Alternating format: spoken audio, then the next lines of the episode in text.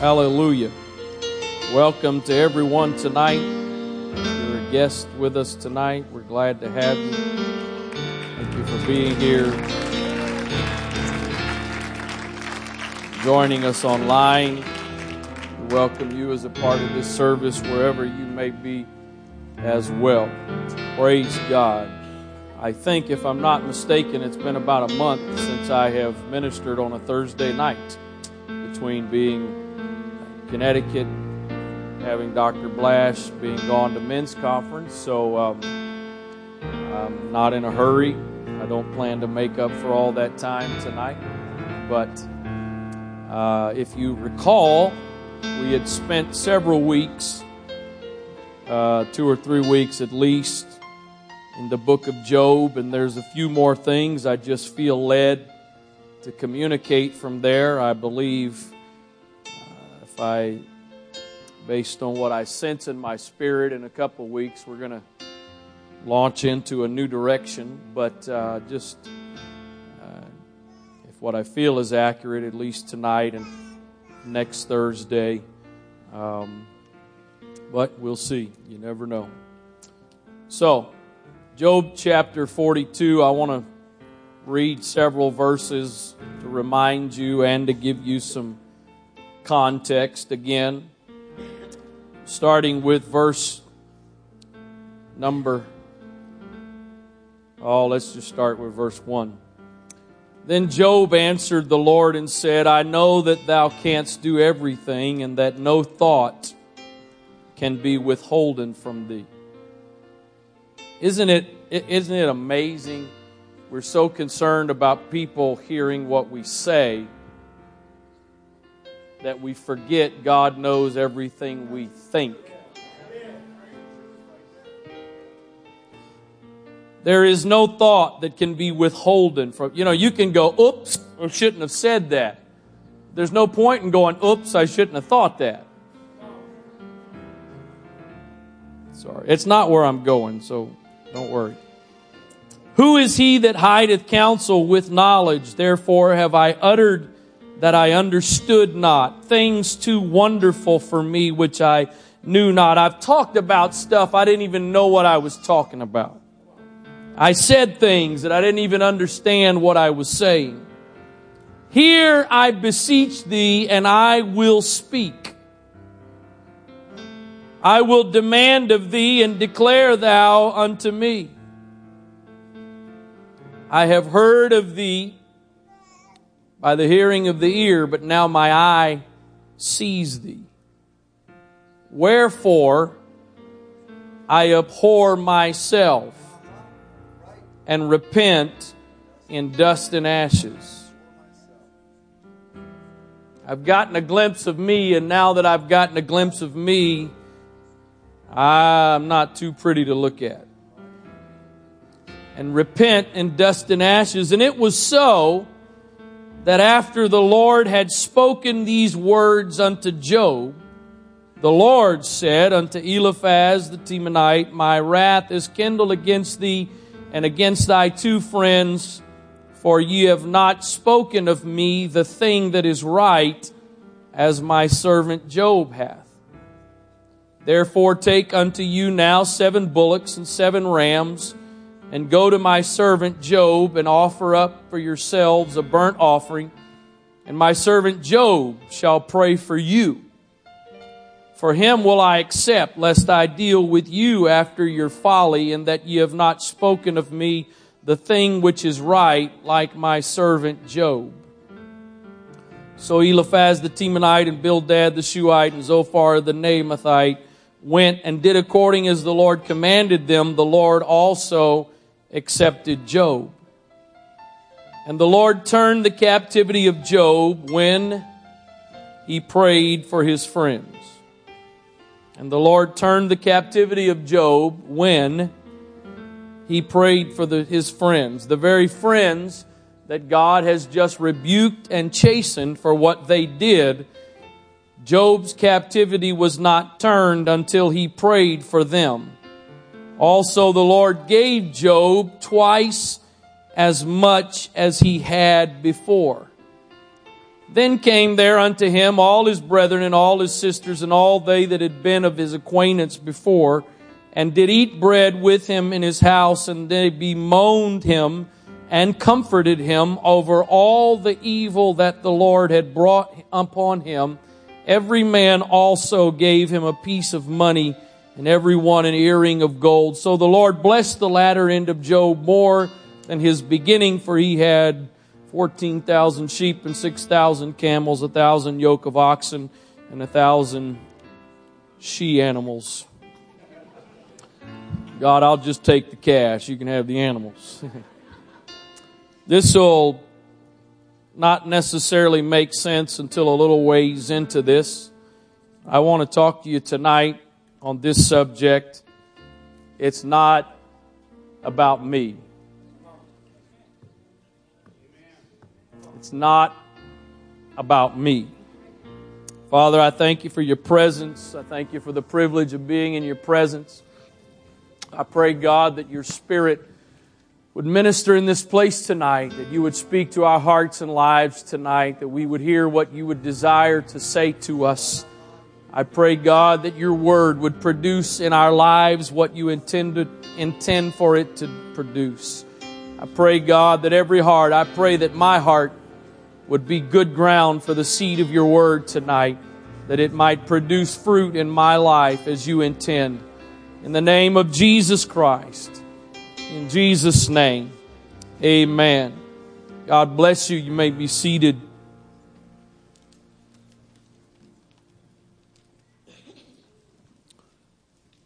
Verse 10 again says, The Lord turned the captivity of Job when he prayed for his friends. Also, the Lord gave Job twice as much as he had before. If I understand the context of this verse, we are now post all of Job's horrible trial. He has now basically made it through the trial. And I want you to see that. I point that out in the context of verse number 11 then. Then. When is then? It's after he's been through the loss of possessions, the loss of children, a wife who tells him, curse God and die, friends that show up and turn out to not necessarily be the smartest of friends boils all over his body that we will read in a few moments. Apparently, what he was dealing with was such that it caused great distress to these three friends when they simply saw him. It is after all of that that verse number 11 says, Then there came unto him all his brethren and all his sisters and all they that had been of his acquaintance before and did eat bread with him in his house, and they bemoaned him, and this is really the primary part I want to point out to you, and comforted him over all the evil that the Lord had brought upon him. After it all happened, they came and comforted him. After he was through the trial, they came and comforted him. And I want you to notice something. If we go back to chapter 2, verse number 11, verse chapter 1 basically talks about the bad day that Job had, all of the problems he dealt with. The end of that chapter, he falls down and he worships he says, the Lord gives and the Lord takes away. Blessed be the name of the Lord. That all sounds really wonderful and great. It says that in all of this, Job did not charge God foolishly, but it does not mean he did not have some struggles. Because when you read the beginning, I believe, of chapter three, and you read some of chapter three, in that chapter, Job says he, or he basically curses the day he was born. he basically says in there, I wish somebody would have prevented. I, I, I in essence, he kind of said, I wish I, somebody would have aborted me so that I did not have to face what I'm going through now.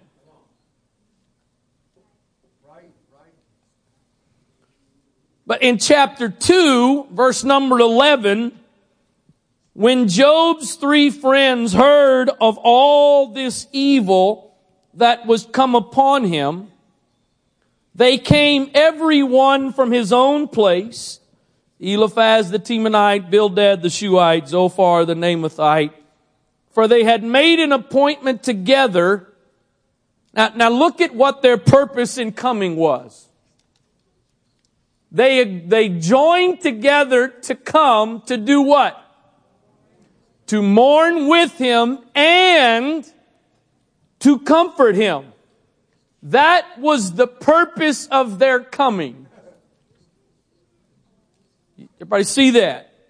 I'm sorry, we, we're going to go slow. We may get faster, but right now we're going slow. Their intent, their purpose, their plan. They heard about Job's trial. They heard what he was going through. The three of them got together and decided, let's go mourn with him and comfort him. Sounds pretty good friends to me. Sounds like pretty good friends to me. That was their plan. I, I know I'm repeating myself and I'm going to repeat myself for another moment or two. I, I want to make sure you get their plan, their plan. We are going to go mourn with him and comfort him. They had good intentions. They had good intentions. According to this verse, they had good intentions.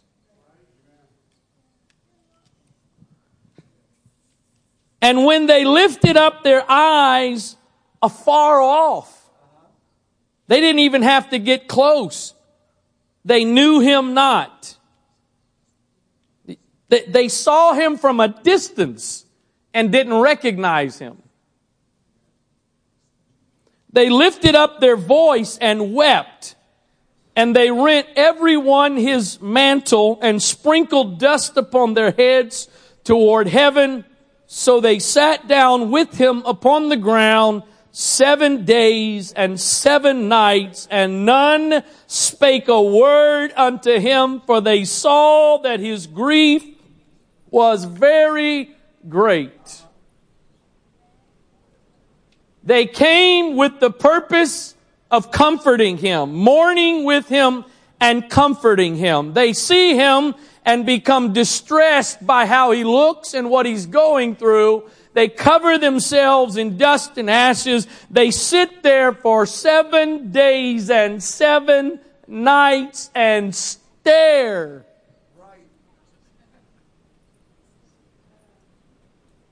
No words of comfort at this point, no words of encouragement.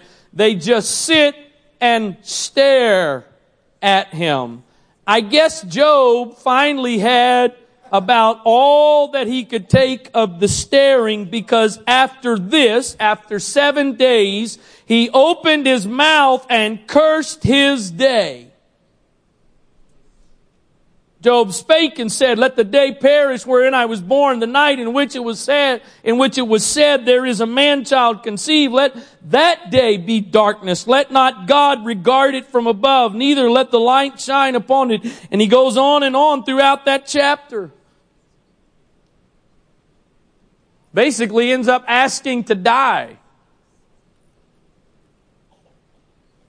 So Three friends come for the purpose of comforting and mourning. Mourning with him and comforting him. Shocked by what they see, they sit down for seven days, say nothing, and just stare. Job finally has enough and he has this outburst and he actually, from what I read, he didn't actually charge God. He, he was upset, mad, frustrated, angry, whatever, wanted to die, but he actually didn't, from what the way I read it, what it says is true. He didn't actually charge God. But then the friends start to speak. Now, remember, they come to comfort him. But if you read what they say to him, if you call that words of comfort in time of great trial, please don't come to me.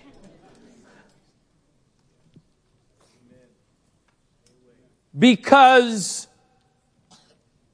and I, I taught a couple of years ago that I think in some ways Job's friends get a little bit of a bad rap, and I think the verse we just read kind of implies they didn't come with bad motives. They didn't come with a bad intent. They came with the desire. Our friend is in need. We're going to go comfort our friend. But when they begin to talk, I mean, words of comfort to me are, man, I'm, I'm really sorry for what you're dealing with. It's such a tragedy, Job, of, of, of everything you lost, especially those sons and daughters and I, I, I just, I, I feel so bad. That, that sounds more like comfort to me. Their words were, were not what I consider words of comfort. Really, they turned out in some ways to me to be more words of chastisement, correction, rebuke. Let me tell you something. If you've just gone through what Job's gone through, do you want somebody wagging their finger in your face? Do you want somebody questioning and judging you and pointing out possible flaws and, and, and making assumptions that you must be going through what you're going through because you've done something wrong?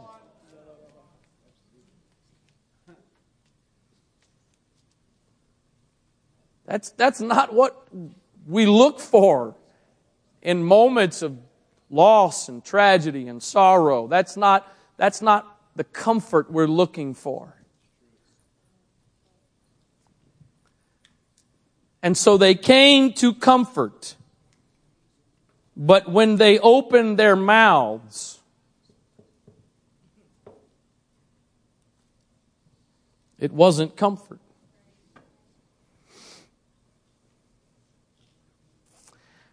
I, I, I, I didn't get any of this tonight. In fact, I'm not even going to read any commentary tonight. So I can't blame any of this on anybody else.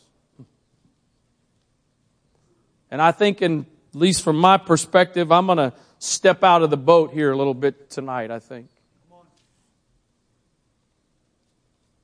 But I, I would like to submit to you that the reason they, they came to comfort. But I, I, can we agree that that really wasn't words of comfort? Brother Benner, you've been reading it. Can we agree that those weren't really words of comfort? So they came to comfort, but what came out was not words of comfort. Could it be that they were not words of comfort? Because even though God trusted Job because he said to Satan, have you considered my servant Job? It was God's idea for Satan to mess up Job's world in essence. But could it also be that in spite of the fact Job was the most upright man of his day, there were still some things God saw in Job.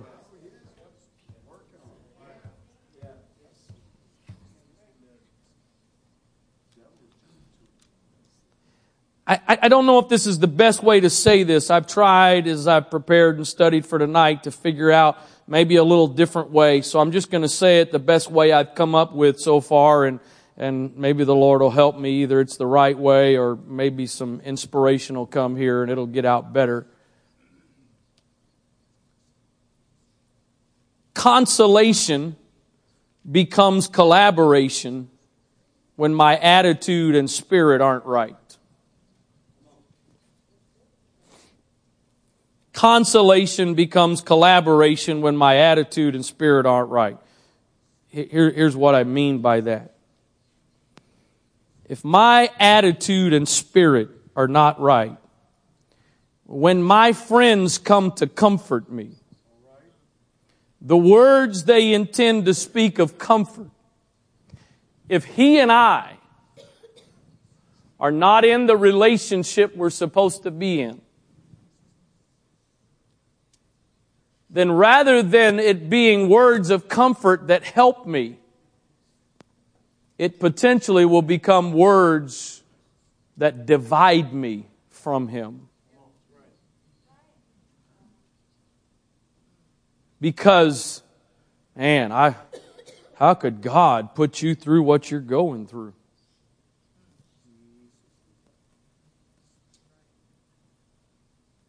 I begin to hear what touches in my spirit that's off.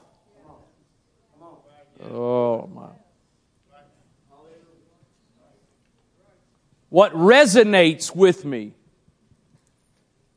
is what ultimately is kind of pushing me away. Could it be, could it be that when Job's three friends came to comfort him, that was their purpose. Could it be that somehow God interrupted their words and caused them to come out a little bit different? Because at this present time, Job was not ready to be comforted. You see, I think there's a fine line between a comforting party and a sympathy party. Oh, hallelujah.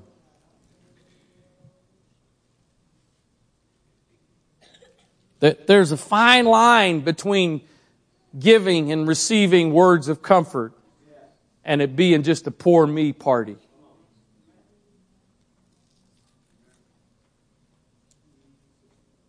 And based on chapter 3, Job needed some help. Job wasn't quite where he needed to be. When you start asking God to kill you, when you start cursing the day you were born, something's a little bit off. when you say some of the things that Job said in chapter 2, there, there's something that's a little bit out of whack.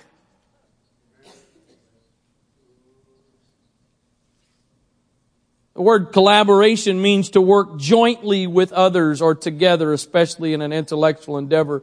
It means to cooperate with or willingly assist an enemy of one's country and especially an occupying force suspected of collaborating with the enemy. It means to cooperate with an agency or instrumentality with which one is not immediately connected meaning those who have come with the intent of being my comforter, if I am not in the condition I need to be in, their words are not going to draw me to Him. They're going to push me away.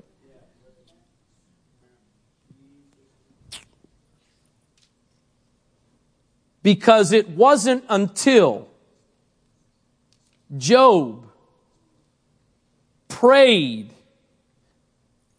for his friends. Did, did y'all get that? I, I, I don't know if I've lost you before I even started. I don't know if you're quiet because you're listening. If you're quiet because you're listening, you can still do or say something that lets me know. get, get, get this, get this.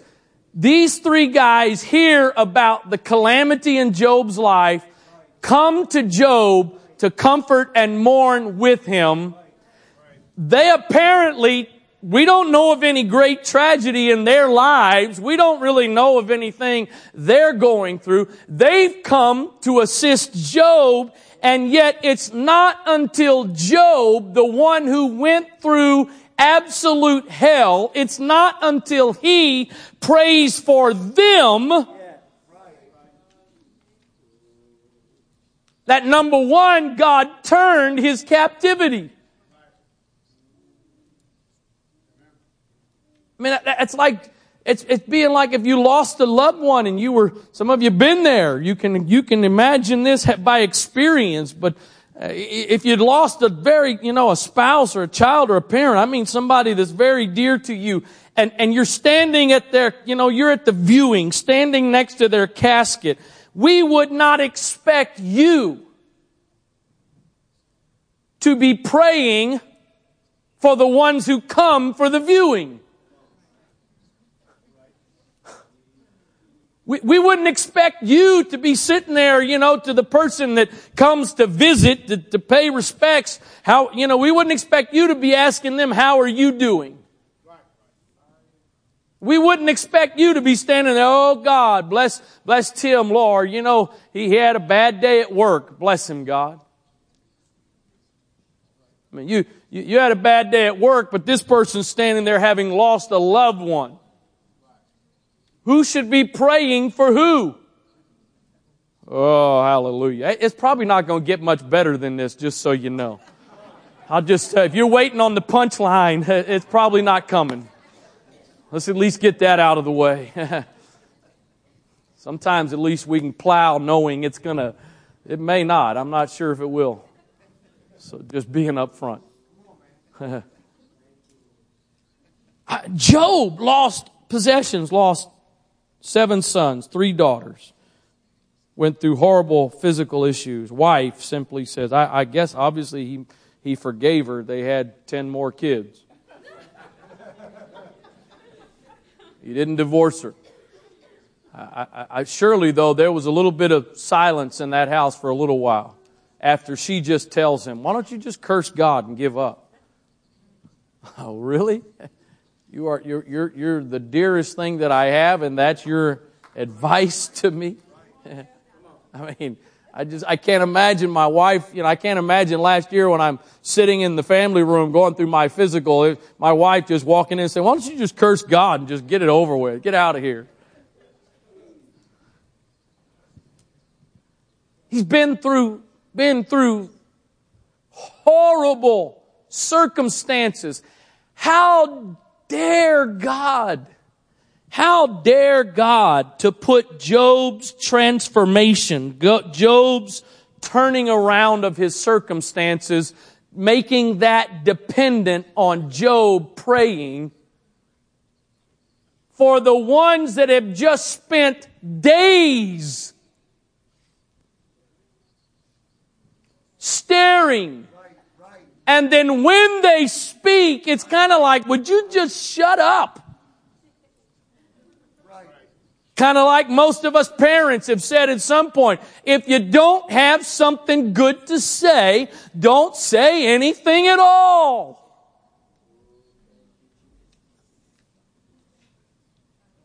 And God says to them, you go ask Job to pray for you and expects Job to pray for them. Oh my word. Mm.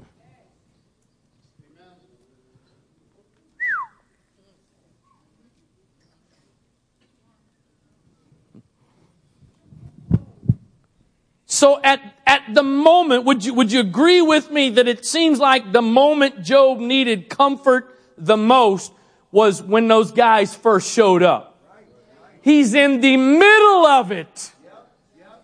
That is the time at which you need some comfort, and yet what comes out is not comfort. And now that it's all over with, then, somebody say, then, when it's essentially not needed. Because verse 10 says the Lord turned the captivity of Job when he prayed for his friends. Also the Lord gave Job twice as much as he had before. Now the sequence there of those verses tells me things have turned around for Job. You don't need comfort now. But after he prayed for his friends, the Lord turned the captivity of Job, gave him twice as much as he had before. Then came there his brethren, his sisters, all that had been of his acquaintance before, and did eat bread with him in his house, and they bemoaned him and comforted him, comforted him over all the evil that the Lord had brought upon him. Every man also gave him a piece of money, every one an earring. Notice, please, in verse 11, what they comforted him over. Hmm. You put that back up for a second? They comforted him over what? Sorry, verse. What verse is that? 42. 42 and 11, please. Sorry about that. Thanks. They comforted him over what? Oh, hallelujah. They comforted him over all the evil who? The Lord had brought upon him. Let's have a little classroom setting here tonight. Who do we know brought the evil on him? Who was, who was, who was the one actively doing it? Yes, the Lord allowed it, but Satan.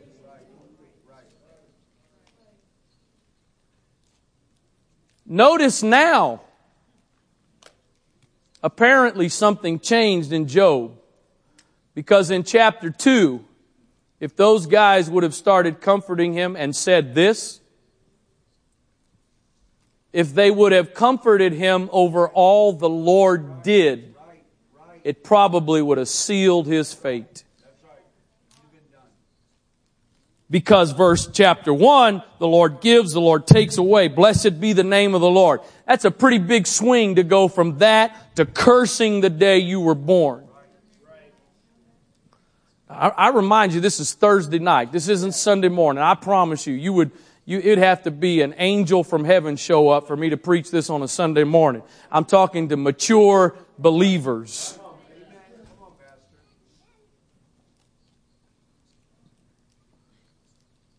Job was now at a point that he was able to hear words of comfort, and yet they would not essentially, they would not damage him, they would not hurt him.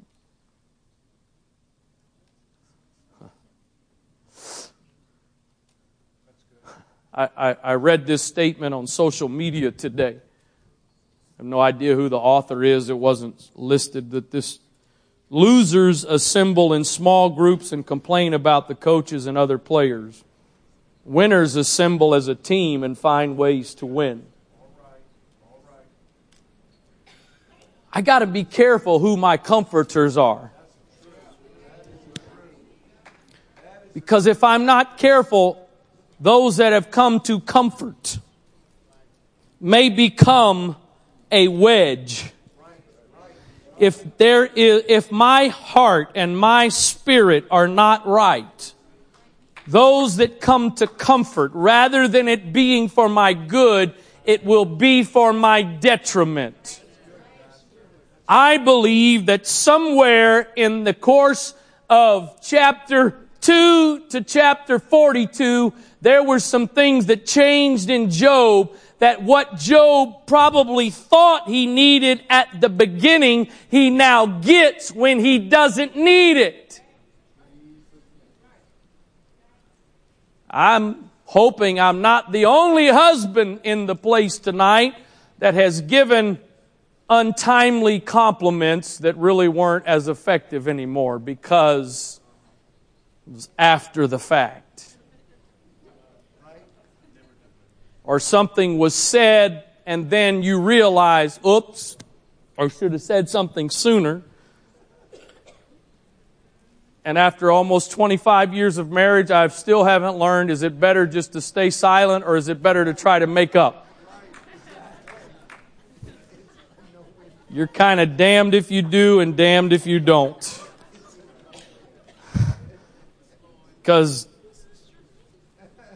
if you don't say anything, then you probably aren't really thinking, I look nice. And if you do say something, it's too late because you should have said it six hours ago.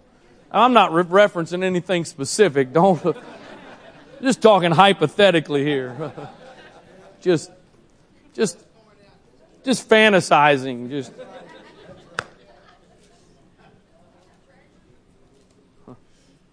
Thanks, but it's a little late. I, I, I wonder, I mean, that, that could have easily been Job's response. Uh, excuse me, do you not see the circumstances I'm in? I don't need your sympathy anymore. I don't need your comfort. God's now given back.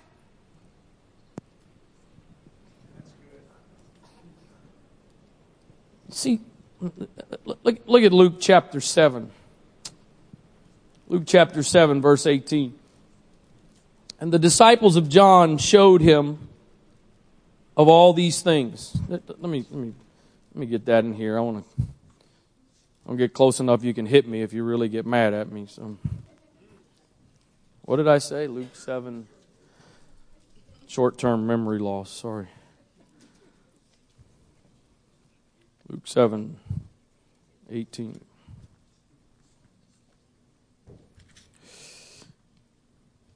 And the disciples of John showed him all these things. The disciples of John showed him all these things. All these things are the things Jesus has been doing.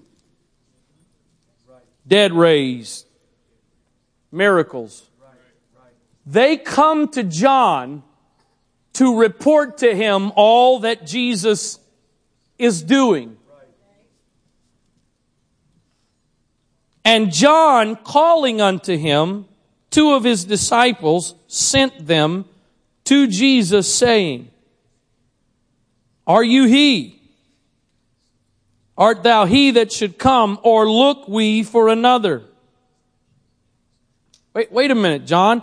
They have just told you everything that Jesus was doing, and you still are asking, you see, when you're, and, and, I'll prove it to you in a second by what Jesus sends back as the message. So if you don't believe me when I first say it, hang on. i I think I'll prove it to you in a second. But what John demonstrates is when this is not right, it doesn't matter who says what. Mm.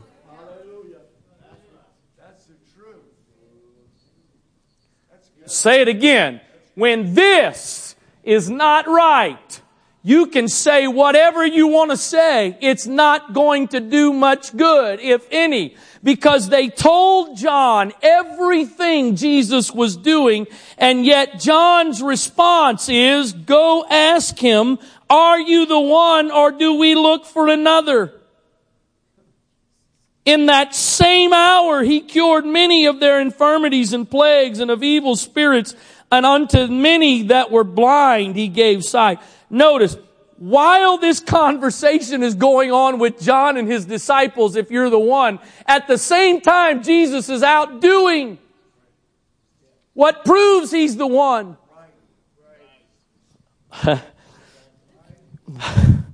At the same moment you're sitting there questioning if he's the one, he's out somewhere doing something for somebody else that proves he's the one, but you can't see it. And here's why you can't see it. They come to Jesus. Then Jesus answering said unto them, Go your way and tell John what things you have seen and heard how that the blind see, the lame walk, the lepers are cleansed, the deaf hear, the dead are raised, the poor, the gospel is preached. Now, now wait a minute. He tells them to go do what they've already done. Exactly, exactly. They've already reported all of those things. They've already told John everything that Jesus has been doing. Jesus says, you go back and you tell John everything you're seeing. Wait a minute. What good is that? Tell him one more thing. Blessed is he whosoever shall not be offended in me. Amplified, blessed, happy with life, joy, and satisfaction in God's favor and salvation apart from outward conditions. Your joy and satisfaction are supposed to be separate from your outward conditions. Your joy and satisfaction should not be dependent upon your outward conditions. Mm. Your joy and satisfaction should not be dependent upon your outward conditions. Amen me for the rest of the night if you want to, but it's one thing to say amen, it's another thing to live it. Your joy and your satisfaction should not be dependent upon outward conditions. Happy, to be envied is he. Here it is. Who takes no offense in me and who is not hurt or resentful or annoyed or repelled or made to stumble whatever may occur. It really doesn't matter what you tell John because the bottom line is John's offended with what I've done. And so all of your words of comfort do no good. Hmm. Contemporary English version says it this way, God will bless everyone who doesn't reject me because of what I do. God will bless everyone who doesn't reject me because of what I do. You know what? It's one thing to believe in the account of creation. Hmm. Oh, hallelujah. It's one thing to believe in Genesis' account of creation, the Genesis account of creation. It's another thing to truly honor and respect God as the creator. Because if he truly is the creator, he has the right to do whatever he wants to do. But there are people sitting in this place tonight that you are struggling in your walk with God because the creator has had the audacity to do, or for many of you, it's what he hasn't done that's the issue.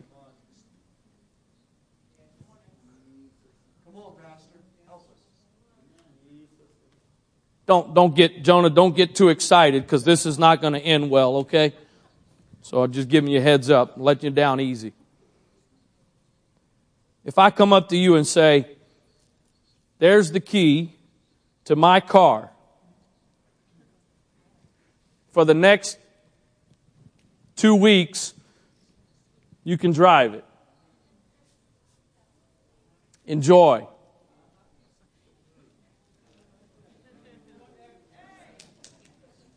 And then I come back and say, sorry, I changed my mind.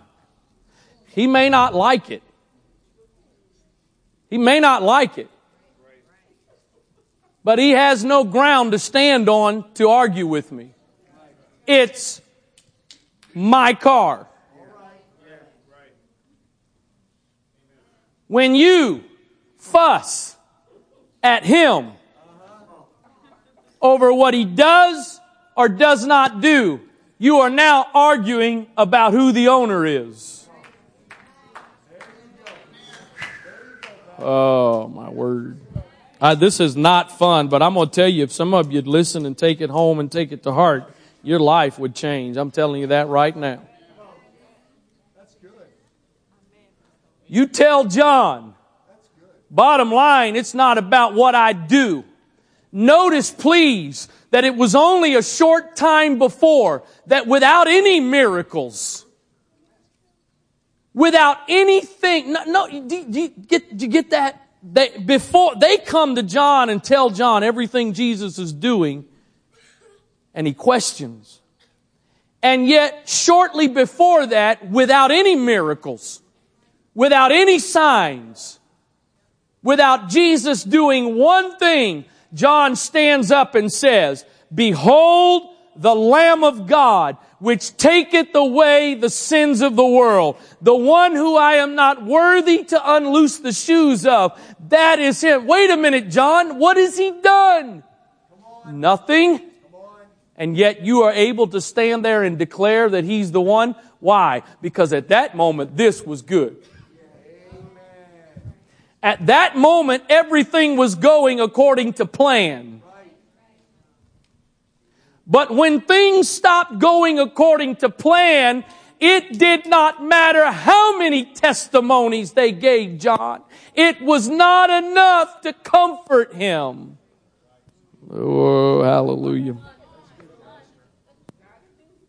So it would have, it would not have mattered whatever Bildad and Shudad and Himdad or whatever they are would have said to Job in the beginning. Based on where Job was, it would not have produced the positive, needful outcome. And here's why. Let me just. Come on, Pastor. Here, here, here's why. Here's why. Second Corinthians 1. 2 Corinthians 1. Beginning with verse number 1. 2 Corinthians 1 and 1. Paul, an apostle of Jesus Christ, by the will of God, and Timothy our brother, unto the church of God which is at Corinth, with all the saints which are in Achaia, Achaia, Achaia. Grace be unto you and peace to you. Grace, grace be to you and peace from God, our Father, and from the Lord Jesus Christ. Verse number three. Blessed be God even the Father of our Lord Jesus Christ, the Father of mercies, and the God of all comfort. The God of all comfort. Who, God, God, let me say it this way, God comforteth us in all our tribulation. God comforts us. There is the majority of us problem. We do not go to God first and foremost for comfort. Nobody's shouting me down tonight, but some of you are staring me down.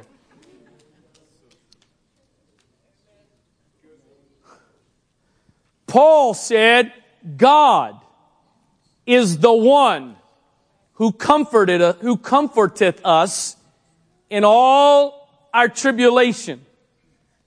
We run to spouses. We run, run to friends. We run to brothers and sisters, spiritual brothers and sisters. We run to a pastor. We run to other leaders. And the problem is when we do that, we have not gone to the source of comfort. Oh, hallelujah. Woo. Anybody need gas in your car right now? Seriously, anybody need, you need some gas in your car? Listen, I'm going to help you out. All right? I want you to, when you get leave here, go put that in your tank.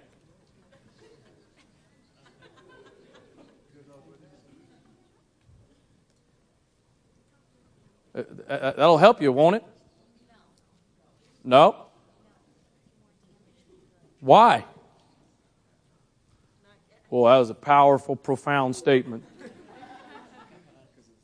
It's not gas. I, you, are not the comforter. Oh, hallelujah.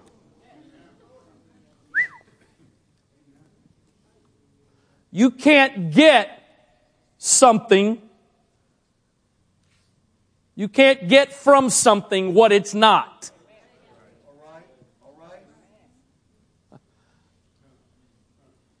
I'm sorry for the very simplistic analogy here. Sorry. It's water. It may be liquid, but it's not gasoline. Not only will it not help the need, if he goes and pours it in, it will cause damage. So, oh, Lord, hallelujah.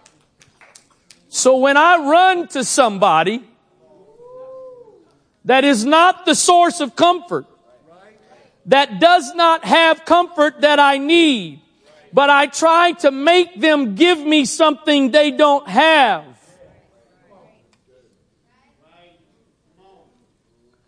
Not only does it not help, it's just not that it doesn't help, it's that it hurts.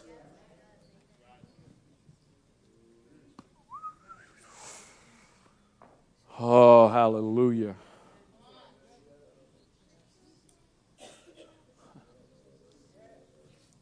Who, blessed be God, even the Father of our Lord Jesus Christ, the Father of mercies and the comfort and the God of all comfort. You know how many people that an offense has started in their lives because I went through such and such and pastor never called me.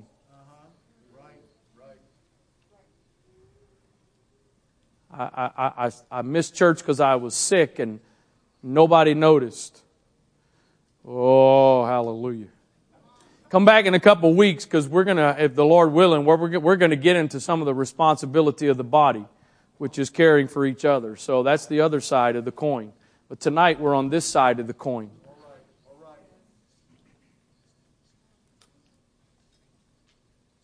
You mean, oh Lord,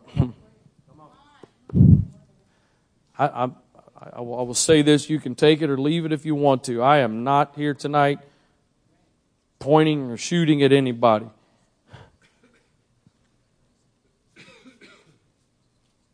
I, I, I, I love it through the years, man. People be they'll be in the hospital for like three days and then they get you, you find out later they're offended because they were in the hospital and nobody came to see them and then you ask this question who, who did you tell you were in the hospital and you get literally you get this answer well I, I didn't really tell anybody i didn't want anybody to know you're ready to quit church because you were in the hospital nobody came to see you and so you're offended and yet you also acknowledge you didn't tell because you didn't want anybody to know. So the implication is we all just walk around. Mm. God just tells us hospital, room 253. And so we end up wanting to get disjointed with the body because we never went to the source.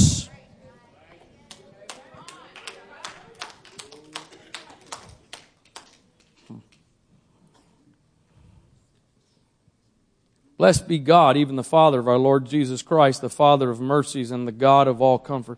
I, I, I get so tired. I get so tired.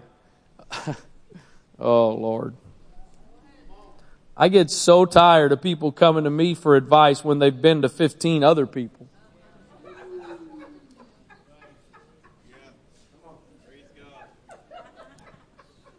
You go talk to brother so and so, you go talk to brother so and so, and then it, it, it, I guess it's as though you're looking until you find the person who will collaborate with you. The one that's going to tell you what you want to hear.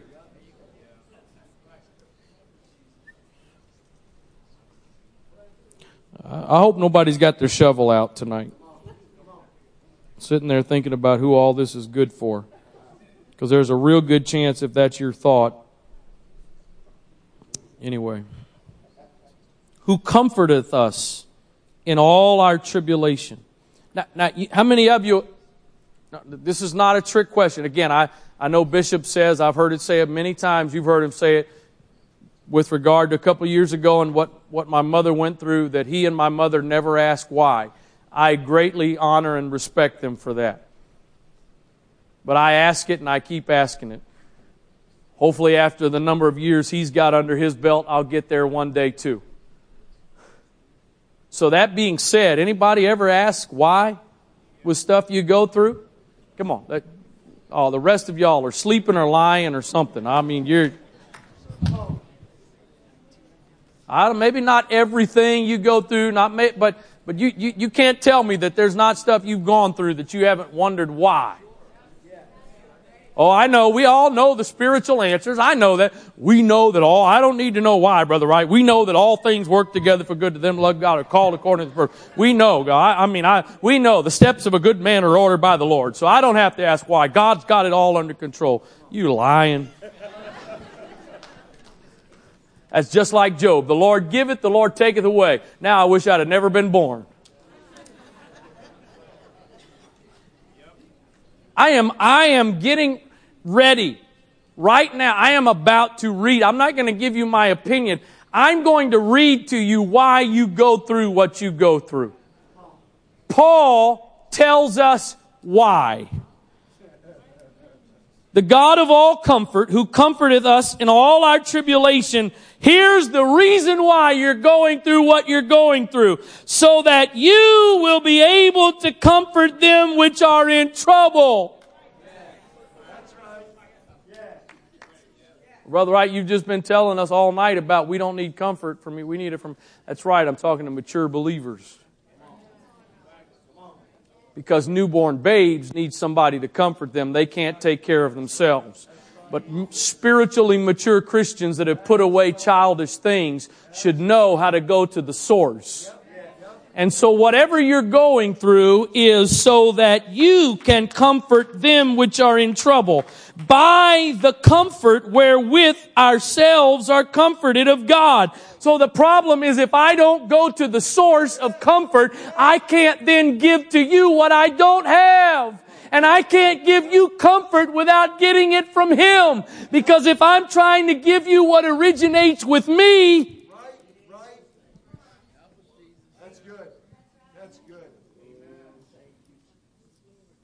so that we may be able to comfort them which are in any trouble by the comfort wherewith we ourselves are comforted of God. For as the sufferings of Christ abound in us, so our consolation also aboundeth by Christ. And whether we be afflicted, it is for your consolation and salvation, which is effectual in the enduring of the same sufferings which we also suffer, or whether we be comforted, it is for your salvation, it is for your consolation and salvation. And so hence my title. It's not about me.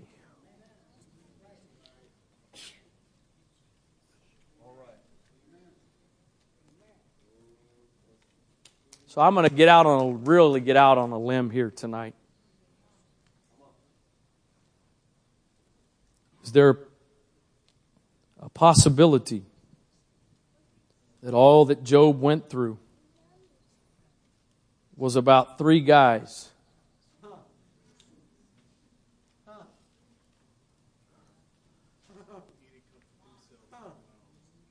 That were going to need something.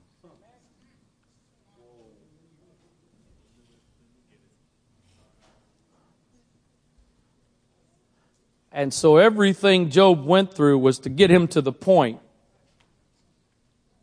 that he could pray for those. I don't know what those guys' condition was. I don't know what the story of their life was.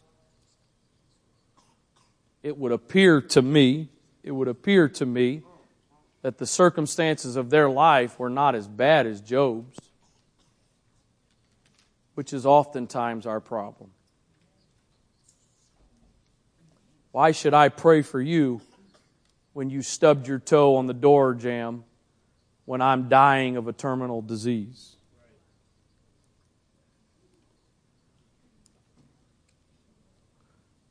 I told you 20 minutes ago it wasn't getting better. I was honest. There's been no false advertising here tonight. Why should Job have to pray for those that all they did was come and essentially criticize him, really? when they, I mean, surely they ought to be the ones giving. And yet God sends them to Job and says, I'm going to take care of what you need when he prays. But I need him to get something from me so that he can then give it to you.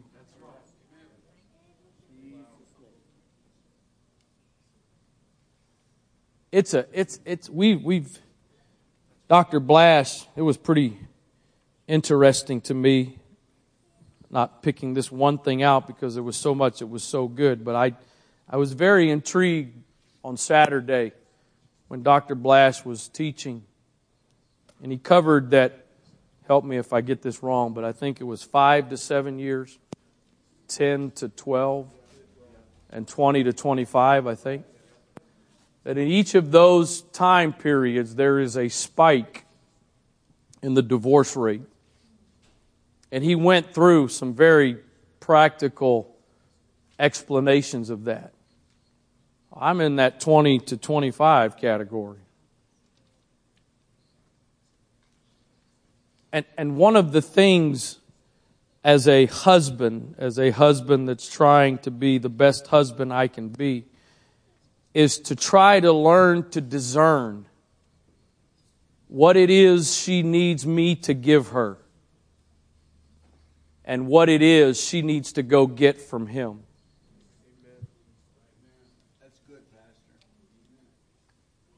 my default is to try to give because it feels pretty harsh and unkind to say, I'm sorry, I can't help you. You need to go pray.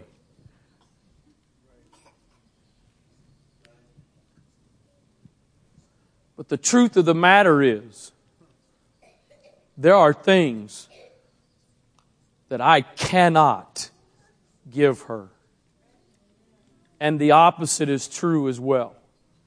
There are things she cannot give me. And the problem is, is when we try to give what we don't have to give, what we weren't called to give.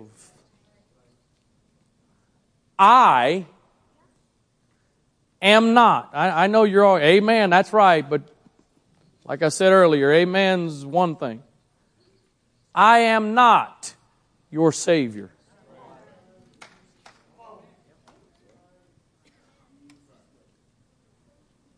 Duh, Brother Wright, we know that. Of course you're not. And why is it you get offended with me or people in a position? I'm, I'm talking principle, I'm not talking me specifically it's not my point. Well, why is it you get offended with people in leadership or whatever when they don't save you?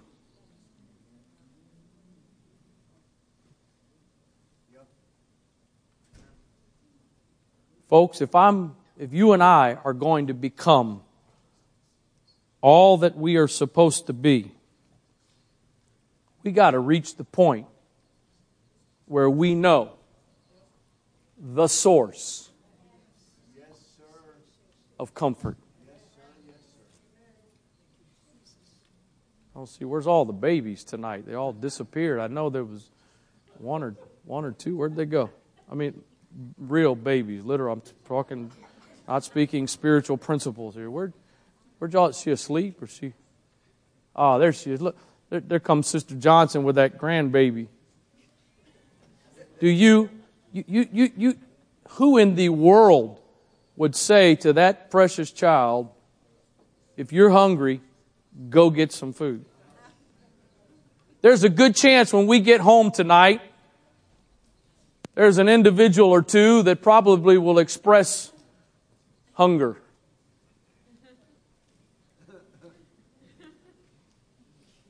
I don't, my, my kids, they, they amaze me. They, they really, they have especially if you compare them to where I was, that they have surpassed me in so many ways.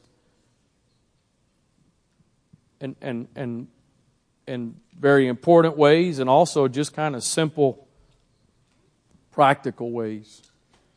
Uh, Nathaniel, for how many years now? It's been a couple years, isn't it? He does his own laundry. He does his, he does his own. There's reasons behind that, but he does his own. No, not because she told him to either. That's someone, well, he's brother. No, no, no. He knows if he does it, it gets done. He doesn't have to wait. So that, I, to this day, if something has to go in the wash, I need step by step instructions. I'm not make, I'm not, I'm telling you the truth. If it needs to go in the dryer, what settings does it go on? I make pretty good peanut butter and jelly sandwiches. I'm now dabbling with the green egg and the grill. I've made two pies.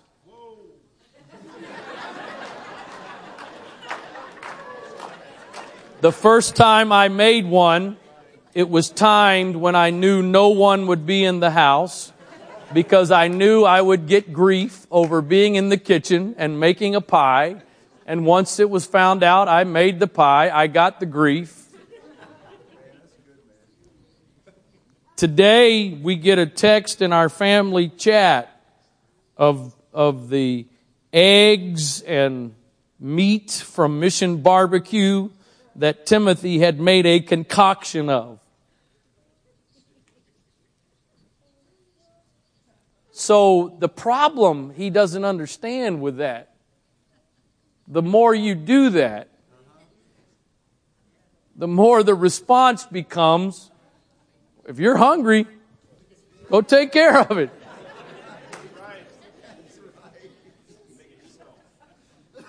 Zach and Martina are not going to go home tonight, and if Melody starts fussing, they're not going to say to her, There's the kitchen. My point being, again, to the spiritual infants, they need someone to comfort them. They can't do it for themselves. But the older I grow, the more I mature, the more I should realize the source of all comfort is God.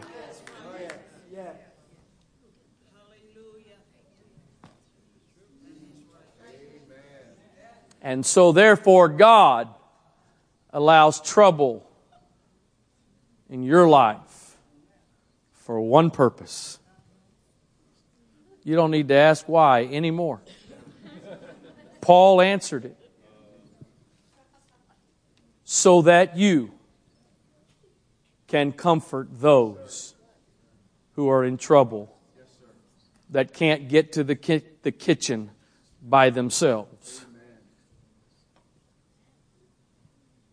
It's not about me.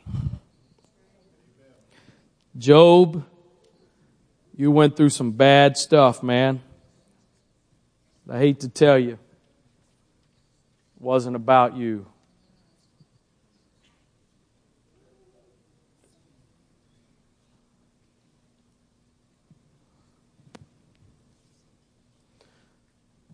Let's pray. Father, I believe that I am amongst a group of people tonight that are have a desire. We are not here to just be spiritual infants. We're not here to remain spiritually immature. I believe, God, that I am amongst a group of people that desire to, as Paul said, put away childish things, to grow and mature in our faith and our walk with you. I pray, God, that you would help us tonight. God, it seems like it's so easy in our human nature that we determine what and when we need something. We have moments in which we feel like we need comfort. We feel like we need someone another individual to come alongside us. And it seems, God, that there are those times that We may not have recognized it, but perhaps it's been by your divine intervention that in some of those moments that we were looking for comfort, you have prevented even those that have intended to comfort us. You have somehow prevented that because you knew there was some stuff that had to be to be dealt with. There was some things that were out of alignment in our lives that had to get realigned to the point that it almost seems that sometimes we get what we think we need, but it's after the fact. I pray, God, that you would help us tonight, that you would help every single one of us to learn, as Paul instructed, that you are the God of all comfort, that you are the one that comforteth us. It's not my wife, it's not my kids, it's not my parents, it's not fellow ministers that I need, it's not friends that I need. But in those times of trials and tests, difficulties, it's really just you, God, that I need to learn how to allow to be the comfort because you are the God of all comfort. But beyond that, God, I pray that you would help us tonight to learn to have the confidence in you as the Creator to allow in our lives what you choose to allow so that not only you comfort us, but then we can in turn comfort those that have not, not yet learned how to go to you as the source of comfort. Help us tonight, Father. Help us tonight. Help us tonight, God. In the name of Jesus Christ, give us the grace to be able to do as Job and to pray. Pray for those, God, that seem perhaps not to be dealing with as much as we're dealing with. Pray for those, God, that may in fact be the ones that have added to some of our misery, but in turn to be able to pray so that you can then turn our captivity. You can then transform our circumstances and our situations, God. In the name of Jesus Christ, in the name of Jesus. Ikaramando robo sheye ki alalabahaya. Yalalamando robo sheye ki alalabahaya. In the name of Jesus, in the name of Jesus. Come on, just another moment or two. I, I, I challenge somebody right now. I encourage somebody to release some things right now. Let God bring you back into alignment so ultimately what you need can be provided. In the name of Jesus. In the name of Jesus. Ilamando robo seye ki